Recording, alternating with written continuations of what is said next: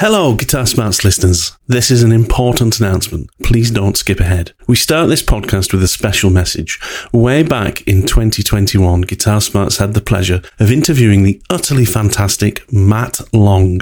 Matt is a multiple award winning British blues guitarist and lead singer of the British blues band Catfish and hard rock outfit The Revenant Ones. He joined us for episode number 20 and was a truly gracious guest who spoke about his career, his childhood, guitars, and meeting his hero, Joe Bonamassa. Well, Matt needs your help. Through 2023, Matt has been undergoing treatment for bowel cancer, and his recent prognosis has meant that to extend his life and retain a chance of survival, he needs to seek private treatment outside of the NHS. Matt's family have set up a GoFundMe page that is linked in the Guitar Smarts link tree in the description of this podcast. And we at the Guitar Smarts podcast would like to invite each and every listener to consider donating towards this fund that could well save the life of one of the brightest guitar talents of our generation. Now is the time, folks. Head on over to the link in the description to find the GoFundMe page. Donate what you can. Your donation could save a life. Thank you. Enjoy the podcast.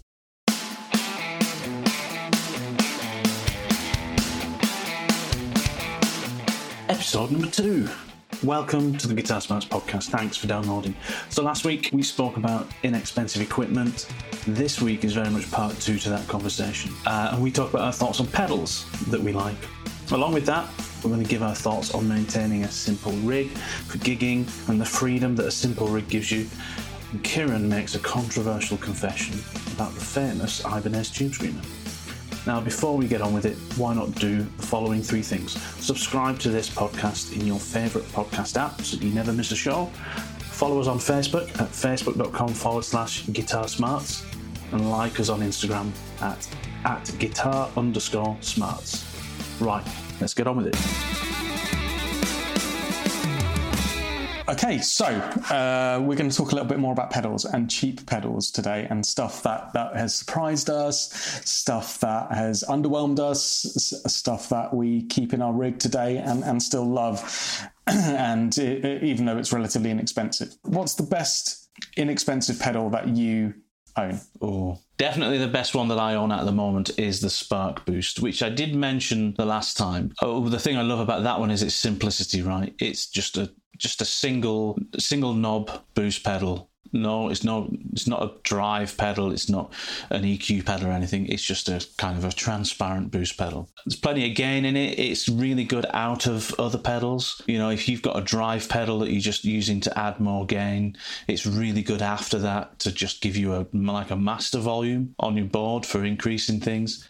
I don't really need it like that now because I've got this orange Terror Stamp amp which has actually got two master volume settings that you can select from a pedal. So if I just want a general volume boost, I can use that. I haven't gigged it yet because I got it this year, and 2020 being what it is, I haven't had the chance to gig it. But um, I I love that Spark Boost pedal uh, specifically because as well it's got this momentary feature in it where I can just lean on it to get a boost, and if you lean on it for more than a, a second, then when you take your foot back off of it, it, it turns off so you don't have to kind of click and click quickly again if you just want a boost for a, a little riff you mentioned like Johnny B. Goode you know like if you're the only guitarist in the band and you're punctuating yeah. those little riffs in the chorus as well as doing the rhythm playing yeah. it's good to be able to just lean on it for that second and not have to click it twice you know yeah so I like I mean, the I've, usability of that. I think that's a really great feature, and I've I've, I've watched guitarists. Uh, Joe Bonamassa is a very good one at this. There's plenty plenty of guitarists that are,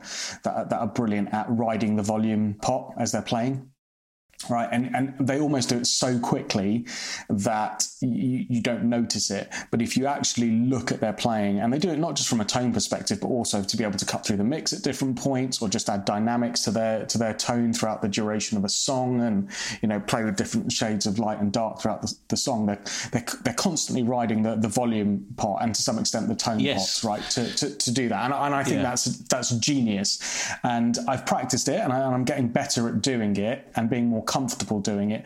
But certainly for a number of years, even when gigging, it was never something I really felt comfortable doing because I hadn't, either because the pots and the guitar that I was using at the time weren't um, sensitive enough or, or I hadn't spent enough time finding where that sweet spot was on the pot to be able to, mm-hmm. to, to, mm-hmm. to, you know, boost and cut as I needed to. Mm-hmm. And because it felt just so much more easier to just step on a pedal in front of me to boost and step off it to, yeah. to, to, to, drop back down. So I think for, for a lot of guitarists, that function that you're talking about, it will be really appealing in that in that pedal. What was it? The TC TC Electronics Mini Spark TC Electronics booster? Spark Mini Booster. I'm just looking Spark at it now booster. online on yeah. a retailer. yeah. uh, and it's thirty nine ninety nine at the moment. Wow. RRP wow. seventy five quid, and I think wow. I paid thirty nine quid for it originally when yeah. I got it years ago. And yeah, it's it's super. And that's I mean my like my signal chain at the moment. If I was to go and gig now, all I would have would be my guitar into that Spark boost into the amp. The amp itself has got two levels of of master volume, mm-hmm. which I can switch between, and then in the effects loop of that, I've got a cheap uh, TC Electronic reverb just because the amp doesn't have reverb, and that's it. And if I was to gig, my clean sound and dirt sound would be through me adjusting the volume on my amp. Mm. I like that actually. Mm. I find I play differently when I'm playing in that kind of setup. If when when I've had uh, more complicated pedal boards before with different levels of, of gain stages, different pedals for doing different sounds, you tend to look. I, I find I'd look to those settings more to achieve some kind of sound. And then I don't really think about what I'm playing as much. I tend to kind of just listen to how does that pedal sound. Whereas if I'm using the guitar and the the, the volume pe- volume pot and how heavy I play, um, I feel like I feel like I play more articulately because I'm kind of I'm not just choosing notes or licks or things like that. I'm really trying to kind of um, I guess you know just be more articulate in my playing um, and be more careful with with note choices and things. So it's funny how how your choices in equipment can inform kind of back through the signal chain how you play. And I, I think a lot of people would feel restricted not having as as many options on the pedal board, but actually I find it a little bit liberating, you know, because of that. Because I, I there's less thought about I've got a solo coming up. I need to step off this pedal and quickly turn that one on. Um, the tap dancing effect. Yeah, I mean, and obviously you can get switches that do everything for you, and that's fine. But if you if you don't have the need for that many different sounds, which I don't, then I find the best way is to kind of just simplify things down. And actually, when I first started gigging as a guitarist, the only thing I'd have on the floor was just a, a battery powered distortion pedal of some kind to give me a guitar solo lift, and then everything would literally be digging in for a, a crunchier sound or backing off for a clean sound. That's kind of where I started anyway. It's, it's strange, isn't it? It was a concept I could never get my head around, but I, but I have started getting my head around it now. And whether I'd use it in a live situation at the moment, I don't think I'm confident enough with it at, this stage. I mean, certainly, definitely playing with volume controls and stuff like that, but in, in between songs. But just going out with such a stripped down rig as yeah. that, and I've and I there's a there's a guitarist called Tony, who who um, very accomplished guitarist in, in, in the area, who, who goes and plays with a number of different kind of function bands and kind of soul bands and stuff. And I've watched him play, and it is a valve amp and his guitar and the volume control, and, and that's that's basically it. And he dials in his lead tone um, at, at, the right volume to cut through the mix, and then he just plays with the tone controls and his volume control on the guitar for every song, and it's incredible to watch him do it. And it's just a it's just a style thing, but it works for him. Um, but you know, when when I've gone with other guitarists to watch him, we're like, wow, bloody hell, that's such a confident thing to be able to do, and not rely on pedals and, and the click of a switch to give you give you what you want. But I completely agree with you. It changes your approach approach to playing. Yeah. It makes you work with the tone that you've got, and if you need to be more articulate in your phrasing because the sound is as it is, and so you mm-hmm. need to compensate for that, um, or if it just you know means you can um, sustain notes in a different way, that's a big thing that happens when you re- rely less on you know compressor pedals or, or boost pedals or drive pedals, and you just utilize the available sustain that's there, which may be a lot or it may be not quite as much as you'd want, but it changes your your, your approach to, to playing and, and, and how you bend stuff. I think it's a really I think it's a really cool thing to do. But Yeah. um, yeah, And it- also it knowing definitely that- requires practice. It does, but there's a, this there's this thing that happens as well, where like you, you know, if you know you've always got another pedal to stand on, and you've always got that extra, you know, you, you've always got somewhere to go. You know, I can well, I can just stand on this other pedal, and I, you know, if I, st- I'm going to be even louder or bigger or you know dirtier sounding or whatever. But if you're just going into your amp, and I know that like you know I'm on nine on my volume on the guitar, and I've only got that one little kind of click up to go, it's kind of like it just make you kind of think more about you know less is more which is quite an important thing. All my favorite guitarists are people who you, when you listen to them play you just know they've got more up their sleeve all the time Yeah. you know. John mayer is a perfect example of that. Yes. you know you listen to all his best guitar solos and you just think the thing i've always loved about his playing is that element of self-restraint that you know he's kind of exercising especially in his recordings. Um, Yeah. Uh, that that's always been really um, a key thing for me listening to other players. Joe Bonamassa is a great example of that because of the way he chooses to play now through you know a rig that is almost entirely controlled through the volume and tone pots on his guitar. Everything Yes. is set to ten or eleven or twelve Or eleven. possibly even 12 if he's all, he's playing through old fenders i think they went up to 12 i think Yes. the old Yeah. um, but if yeah um, he, he's kind of got that thing again of you know if, if i'm if i know i'm building up to a really big loud section at the end of a song and i'm playing a long solo in a blues you know you don't want to roll everything up to 10 and then not have anywhere to go It- you have to really think about how you manipulate your guitar rather than go well i'm just going to step on that fuzz pedal when it Yeah. gets to the big section. I'm going to go crazy now, and I can go crazy now because I've got a pedal to stand on later. Whereas if you haven't got that pedal to stand on, like, well, no, I'm going to exercise some self-restraint so that I can, you know, I've got more to build up to later. So it's, it does change the way you play, definitely. So that self-restraint you're talking about is in the dynamics of how you attack the string, where you're playing on the fretboard, right? Because again, Yeah. building the dynamics, you know, you you've got to be careful. You've got to be careful around where you start. You don't want to come out all guns blazing. And I've been very guilty of this in the past, particularly if it's like a you know, an eight bar solo or something where you've got, uh, you know, uh, you haven't got a slash amount of time in terms Mm-hmm. of three minutes to, to, to play a solo, right? Uh, that's longer than the song itself. Slash amount of time. It's, uh, yeah, That's love. actually a technical term, isn't it? In, in, I think so. I think so. Uh, and as a huge fan of Slash and who grew, grew up listening to his music Yeah. a lot and trying to emulate his tone and his playing, you know, uh, I thought that was how much time you got as a guitarist to play a solo in a song. And then you gig and you play all these different songs and you realize, no, you don't. You don't have that long. So Yeah. then the temptation is, is to make it as explosive as possible, as quickly as possible, and then get out of it back into the song.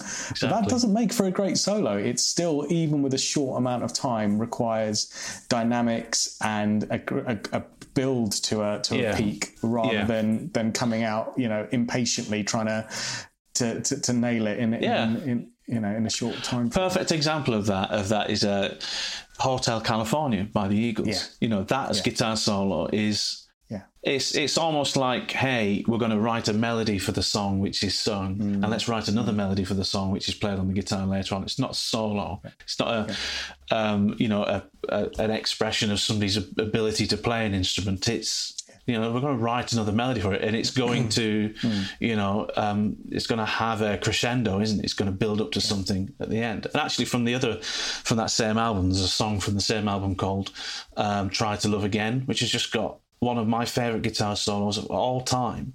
Super simple and it's only like four bars of a guitar solo but it's just it's that exact same thought again. It's not for me to kind of you know shred over. It's i'm going to write another melody for the song another bit of interest before we go back into the original melody and that's you know those things have it's a lost art almost i think I, I think it's. I think it. It. I'll. I'll agree. I haven't heard that song, right? So that's that's Yeah. one I'm going to have to go and listen to afterwards. I'm seeing a lot more, though. I would say I, when you say it's a lost art, I'm seeing a lot more players coming through, particularly on YouTube and social media now, where melodic phrasing and note choice and being sympathetic to the song and hitting the chord tones uh, throughout the, throughout the, the the solo is becoming I mean, it's always been there, right? But now it gets spoken about and talked about, and it, and I think the likes of John Mayer and Derek Trucks. Um, and those types of players coming through who have a, almost kind of vocal quality to their approach to guitar solos Yeah. in particular are Yeah. inspiring this new generation uh, and that's and that's not to say there's anything wrong because I'm I am you know absolutely wedded to you know minor pentatonic you know shenanigans uh, you know at, f- at full throttle over over over a rock song right but now kind of really appreciating you know how to construct a good guitar solo I think is becoming more spoken about and more um, brought to the forefront than shredding Yeah, definitely. um, uh, And that's a good thing. yeah but I, I love, think I do love sh- shred, a good Oh, yeah, shred. we all do. Everyone all does. do. I mean, it's all do. amazing. But um, I, I agree. I think I think there is more of that. Chris Buck, who you know you mentioned the other a great example of a guitarist who can blaze, obviously, and, and really just just shred if he wants to, but is a- a, really good example of somebody who knows how to make good choices in what he Yeah. plays. So sorry to interrupt this super interesting conversation. However, if you've made it this far, you should probably subscribe to the Guitar Smarts podcast. You can do that in your favorite podcast app. Go and do that now and then come back to the show. Let's get back to it. Going back to what we were talking about about cheap pedals, oh, for me, it's not just about cheap pedals. It's about having. Uh, no, I don't want to overwhelm myself with choices for, that, that distract me from just enjoying playing. And I like listening to guitarists like Chris Buck, who is clearly not distracted from just making good music. Yeah, I think that's a, I think that's a discipline, and um, is, I think that yeah. I think that also comes by having a really good facility around the guitar, so that you are able to make good note choices and not agonize about you know the song and and just play in a relaxed way. I think Mm-hmm. I think it comes with the confidence of knowing the guitar better and knowing your theory a bit better, where you can then feel confident in your own abilities and not try to mask it or hide it or compensate. Probably is the better word with too much effects or or too much kind of wizardry in, in terms of pedals, and just be confident enough to um, let your playing speak for itself. And I think guitarists find that out a lot later than they probably should. Mhm. Um, be, and, and because because we're all insecure to some extent about what we can do and what we can't do on the guitar, and there's a natural. Uh, I think part of the whole gear acquisition syndrome is not just because it's nice and shiny and it's a new toy. It's this, Yeah. it's this, con- it's this constant quest for the right tone, and with that comes the the kind of constant uh, belief that once you found the right tone, it will make up for all of the things that you feel inadequate around the guitar Yeah. with and, Yeah. and and actually practice practice will do that and, and better Yeah. knowledge uh, And I- theory will do that I agree. I absolutely agree. And I think there's also a choice to make, isn't there? Sometimes is am I going to be eternally dissatisfied with what sounds I have available to me, or am I going to make a choice to say that this is my setup that I'm happy with? These are the choices that I have, and I'm going to use those choices for everything that I have to. You know, I mean, if you're in a if you're in a Pink Floyd covers band, that yeah ethos isn't going to work. You're going to need a rig of some kind that gives you a plethora of choices to cover things that you need to. But if you're just in a general pub covers band like we Yeah. played in for a long time, Yeah. then you, I, I think you should make a choice to to kind of come down on a sound that you like and use that for whatever songs you choose to do and be comfortable with it. I think I think that's a good thing to do. I think it's a difficult decision to make, but I think it's like I said, it's I think it's quite liberating to simplify your your rig, simplify your sound, and concentrate more on the experience of playing rather than trying to worry too much about how you think you sound and whether or not you meet the expectation in your mind. I think I think that's that's something that it's taken me a long time to get to. That's where I am now. I don't think I'll have, ever have a rig more complicated than I've got now, which is just a boost pedal into an amp and a reverb. Because and the boost pedal is only ever going to give me a gain boost now. It's not going to be a volume boost. It's just going to push a little bit harder into the front end. Mm. Um, but yeah, that's that's kind of how I feel. But other pedals I've had in the past that I thought were fantastic. I think a Boss Blues Driver is one that I've had previously. I don't have one now, but one that I would always have again if I needed just a general gain pedal. I think that is one of the best. And again, super super affordable, right? About seventy quid for a Boss Blues Seven, Driver. 70 quid yeah i've got one of those i gigged it a lot and I've gigged it in different pos- positions. I am a big fan of, of gain staging with distortion pedals, and um, I need I need to watch that really based on the conversation we've just had around, you know, overcomplicating a rig and things. But generally, at, at any given point, I'll have a a kind of always on uh, kind of slight boost to the to the main clean signal. Then I'll have a, a, a more crunchy pedal, which um, will kind of gain layer on top, hmm. and then I'll have a lead uh, distortion uh, overdrive pedal as well. Um, and and I'll use varying combinations of the three of those. Um, and the blues driver was one that I that I had on on my first proper pedal board that I built. Um, because you know I'd heard that John Mayer had used one um, for a period of time, mm.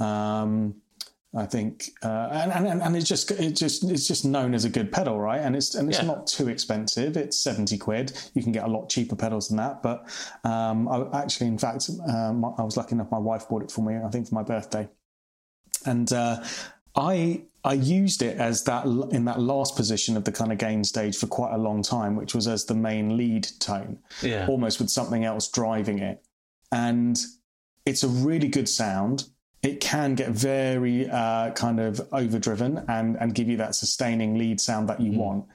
But I, f- I found it wasn't a uh, a particularly natural um, drive sound from the amp. It, has got its own, very much its own color to it. It's not it's not a transparent drive sound mm. in it when you when you really ramp up the gain.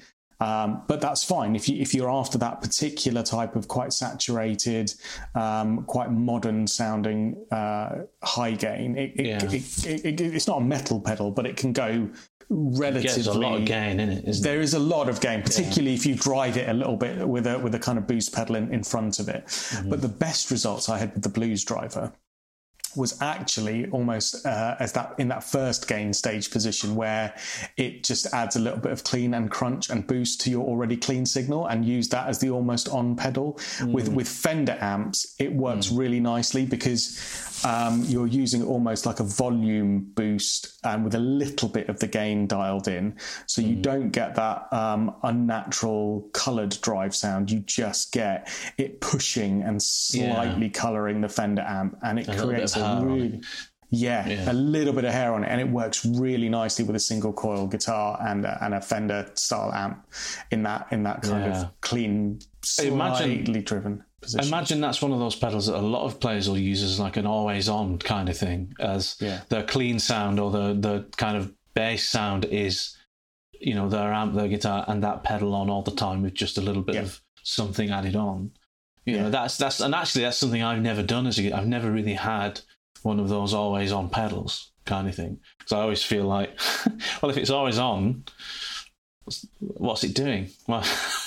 you know, why can't I turn it off and on and feel the benefit? You know, kind of thing. Yeah, from time yeah. to time. I've never. I, so my philosophy about the uh, my philosophy about the always on pedal was was the same. I, I guess in the beginning, which is, um, does that mean I don't like the clean sound of my amp? right? And yeah. So then, what have I got the wrong amp? Yeah. Um, but it's not. I think it's. Uh, I've kind of got my head around it a little bit in terms of, as an always-on pedal, it should be a really subtle, noticeable, but subtle effect on what it does. Yeah. And this is where uh, the, the, kind of next category of pedal I think fits really nicely, which is the kind of um, the, the, the uh, Centaur type clones. Yeah. Uh, so I know I know a lot of people use the Klon in, in a very gritty, dirty, uh, you know, drive sense because it's great for that and it's got yeah. a lot of gain in it. But I I love it as that just after the kind of clean channel. Uh, I don't have a, a, real one, obviously. They're like two two grand plus, but um, I've got a number of different. money. Oh, it's crazy. The, the original guy who made it was just he's he's almost embarrassed and offended by the hype that's existed around this pedal. He just thinks it's ridiculous. It's just like you know come on, it's a guitar pedal.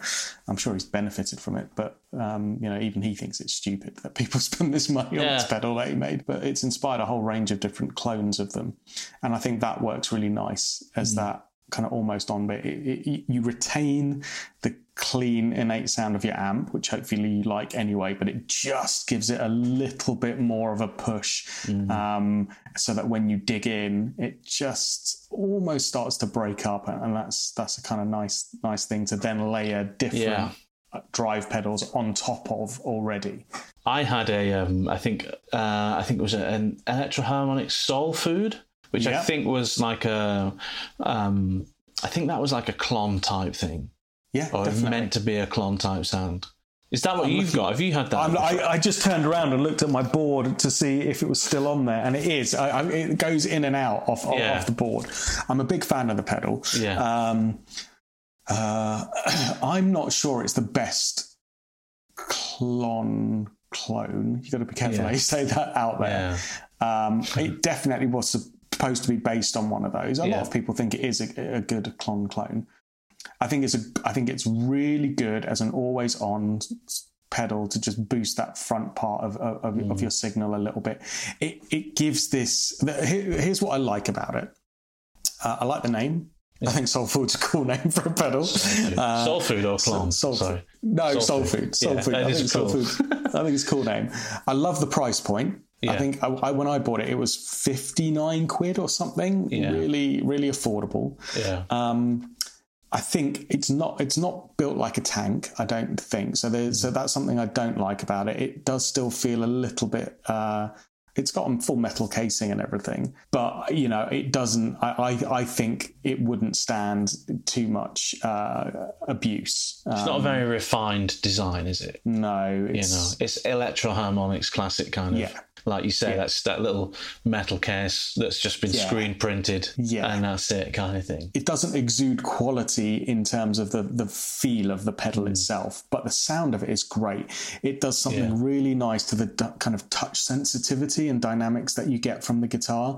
So having it on, it is, and I think this is part of the way in which it EQs. So mm-hmm. the one thing that I don't like about it, which is why I kind of swapped it out and, and interchange it with the blues driver and things, is it does cut the low end of your sound. So you can have a really nice, rounded, chimey, single uh, uh, coil sound on your on your Fender style amp, and then as soon as you engage the soul food, you get this wonderful kind of almost increased sensitivity to your touch, and these additional har- very subtle harmonics that just make it you know sparkle even more. Yeah. But you do lose; it does cut the low end, which I which it may be fine in a live setting anyway, because you don't want too much low end muddying your sound. But for home use and and things like that, sometimes it can be a bit off putting. It can make your guitar sound a little bit thinner than it actually is, or your amp sound a bit thinner than it is. But it's a really great pedal, and um, I definitely say for people to try it out. It's it's lovely for doing kind of finger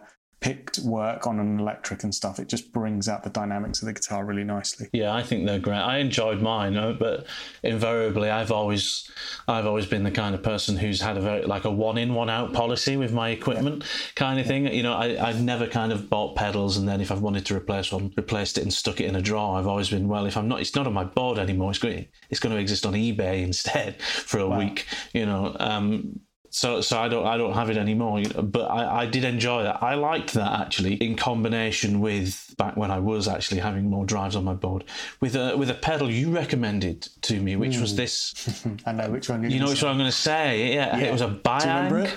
Yeah, is it a Biyang OD8 or something like that? I can't remember the exact model. That I should know, but it was one of these kind of. I think it was on Amazon actually or eBay, and, and it was uh, fairly cheap, thirty quid or so. Meant to be like a Tube Screamer clone. Kind of thing, same controls, but it came with different op amp chips that you could swap out different chips. I, I never did that. I just had it set to kind of the classic 808 setting. Yeah. And that was a killer pedal. uh, and funnily is. enough, I think a lot of people who would have a tube screamer and a Klon would have the Klon as a clean boost and the tube screamer as like a solo drive. For me, I love them as the opposite. When I had the soul food and the and that Biyang thing, I love that Biyang as like a, a, a really loud uh, volume boost because it would cut because it like a tube screamer you know it would give you a mid boost and it would roll off the low end so it would it would really cut and i really like the soul food as with a lot of gain there's like this really thick Interesting. kind of you know um almost like a early 90s late 80s clapton lead sound. You know, you remember Yeah. Journeyman, you know, things like that. I Yeah. really loved that kind of almost woman tone, you know, thing. I thought the soul food was good for that. So uh, yeah, On, on a great. higher gain setting, you use the Yes. tu- the soul food to get Yeah, that. definitely. Yeah. Interesting. So yeah, you, the pedal you're talking about, you remembered it perfectly. It is, and I still have one. It's not on the board at the moment, but Yeah. I've recommended this to a few people, uh, pro, pro guitarists who are gigging every day. Yeah. Um, uh, you know, COVID nineteen aside, and um, they love it. They've gone. I cannot believe this pedal. It is so good. Yeah. Not just not again, not just because of the price of it, which I think when I bought it, was it thirty to forty quid? I think It wasn't price- more than that. I, I- I don't remember paying more than 30, 30 or 40 Yeah. quid for it. And uh, it was in a, it was actually really well made as well. It was in a Yeah. nice solid case, simple design. Um, you know, it, it was it was a great great pedal. The first time I tried it was in a, a, a Roadrunner rehearsal, and it was. I just remember thinking, "This is fantastic. This is really, really just articulate sounding pedal. You know, a lot of Yeah. detail. You know, a good sound by itself. I'd actually never owned a tube screamer at that point, a bona fide one, so I didn't have anything to kind of compare it to. And actually, that was, that was probably to its benefit at the time. But yeah, that's that was a great pedal. Cheap pedal Can I well. can I um can I add some con- controversy to this? I I I'm not sure I get the tube screamer. I've, Oh. I've, yeah. I mean, look, I get the tube screamer, but I think for most, for a lot of guitarists, obviously this is setup dependent. But I, okay, so let me let me let me phrase it in a different way. I couldn't get the tube screamer to do what I wanted it to, in the way that I thought it would. Right, and and this this will show my naivety, and I think uh, plenty of people will, will write to me and tell me I'm, I'm an idiot and I didn't do it the right way. But I was under the misapprehension that I, if I plugged a tube screamer into a Fender style clean amp with single coils, I would get instant Stevie Ray tone. Yeah. Right. Of course, I wasn't that naive, but you know, that, I, I at least get close to it, right? Yeah. And I, I don't think the tube, uh, the tube screamer. The more I've played with it, and I bought an expensive 808 one reissued, Yeah. Um, and thought, right, no, this is it. This is going to get me my my my Stevie Ray type tone that I want. It's a good pedal. Don't get me wrong; it sounds great, but I think the real virtues of the tube screamer is when it over when it when it pushes and over the edge an already loud you know amp that's close to its close to its headroom boundaries already. Yeah. and you use the tube you kick in the tube screamer then and it absolutely then adds that kind of mid hump that you need from a tube screamer that classic sound. It adds that extra sustain it adds that raunchiness. So i think it's great if you can if you've got an amp that you can drive at that volume and then use the tube screamer to push it in that way. Yeah. if you um, from my experience if you just if you just take a clean channel signal on a fender amp and the fender amps can go pretty loud the valve ones before they start to, to break up. So you know if you try and use it at what would be considered a reasonable practicing certainly home use volume but even for a lot of small size pubs and you crank that amp and try and then push it with a tube screamer you're going to be way too loud to get that sound. And, and i don't think it works as as ni- anywhere near as nicely as some of the other pedals that i've got to give me that sound hmm. when it's when it's trying to push a very clean clean amp already it just it, it doesn't doesn't deliver on the promise at, at, at, low, at lower volumes and I and I don't disagree. I think it's very much one of those kind of um, in context sounds. You know, it's it it works in certain situations, um, Yeah. and you don't always listen to it with that situation in mind. Um, and also, it's it's as much as an EQ pedal as it is a drive pedal. It really is a tone shaping thing. That's why it's so popular with a lot of people. Because you know, why is the tube screamer so popular popular as a guitarist tool for kind of you know solos and things? Because it changes your guitar sound in a way that not only gives it more gain, which you want for soloing, but it it is something that if you were to ask a sound engineer, how would you make something pop out in a mix, you know, you would say, well, okay, as a sound engineer, I'd want to increase the gain in the frequencies that are more percepted by the human ear, which is Yeah. the mid frequency. It's exactly what a tube screamer does, you know. So that's why the one of the reasons they're so popular because well, every guitarist wants to be, you know, the center of the universe when it's Yeah. time for the guitar solo, and that's what a tube screamer does. Yeah. Um, I completely agree. It is very much kind of a context machine. It's a context machine. You know, That's it's it. not a sound often by itself, is it? It's it's it's in and and again, it does so much in the mid range. That's why it sounds so great with a Fender amp that tends to have you know a scooped mid range by Mm. Yeah. you know generally generally anyway. If you had that going into a Marshall, you know, like a plexi style thing where you know then you just it would shave your head whilst you're playing. It would be ridiculous. Exactly. You know, so yeah, I, I, I agree. Actually, I'm not a huge Tube Screamer fan myself, but that Bang one was was a great buy. Well, that's what I'm saying. I got more. I got more joy out of the 30, Yeah. 40 quid Biyang one. It has the same chipset um, as the, uh, the the Tube Screamer, Mm. um, which a lot of the Tube Screamer clones have anyway. It's it's it's um, Mm. it's a chipset that's what you know found in a lot of different Tube Screamer style pedals, but the Biyang has it. Um, I interchange the, the the chips that it comes with. It comes with three different chips, all of which you know are supposed to put different tonal qualities. They're very subtle, so I just stuck mm-hmm. with the original one. But I just I just I just found it it worked quite nicely. Um, the only thing I would say about the Biyang pedal is uh, the the thing that beli- uh, you know betrays it as a as a slightly cheap pedal is it at the higher gains it does get quite noisy and it adds a lot of noise to the to the to the overall mm. signal. I think. Mm. Um, but it's a fantastic it's a fantastic pedal and I and I'm, I'm I feel slightly uh, dirty in saying that it gave me more more pleasure to play that pedal than it did a really expensive TS 808 in, in my rig and Yeah, cheaper, dirtier things often have that effect. Yeah, that's true. Uh, I can recommend another pedal though that that I think was worth the money. A bit more expensive, and for anyone for that's looking for that kind of Texasy blues style Stevie Ray type John Mayery's kind of kind of dirtier sound um, that I thought the TS 808 was going to give me, but it but it didn't quite. Um, is uh, it's a pedal by a company called Love Pedal. Okay, Um, yeah. uh, and it's uh, it's called the Super Six, um, and I think uh, the one that I've got is is actually it, it's badged as having this Stevie mod to it. Right. Um, so that's a, that's a long title for a pedal, isn't it? The, the Love Pedal Super Six Stevie mod. Right. Um, okay. And and what it tries to do as a pedal is capture, I think, that sound of a very uh, driven uh, Fender amp at the point of breakup with like a type of tube screamer pushing it. Right, so okay. it's, it's, it's it's not it's not an emulation pedal. It's just that's how they've EQ'd it to try and get, and it does it. It absolutely does it. You can take a very clean platform, put Mm-hmm. this in as the only thing, and you get this wonderful overdrive sound that's got plenty of dynamics and just delivers Really natural sounding. Oh, it sounds great. It sounds really, really good. And I've used it live a couple of times, and it's just an absolute pleasure. Really works at all different volumes in a in a much more predictable way than than the Tube Screamer did. So it's not it's not a, a, an inexpensive pedal. It's Hmm. it's not boutique prices, but I think it was a couple of hundred quid. But it was well worth it. Yeah. and and and it did what I thought the Tube Screamer would do for me. Yeah. I'll tell you what else I like about the cheaper pedals is they all just tend to have a normal foot switch.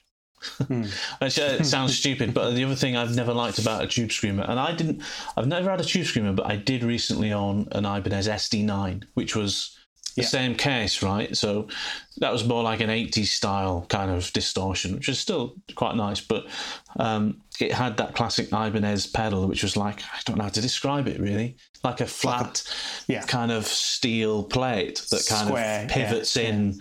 And, you know, I, almost every time I gigged it and I had to stand on that for a solo, it would be three or four presses or stamps. Or I mean, I'd look like Michael Flatley probably trying to, you know, and that's one of the main reasons I got rid of it. And I just, I just like pedals that just have a nice, normal, big old silver switch. click switch. You know, can't miss that with Yeah. my stupid feet. simple things like that, you know.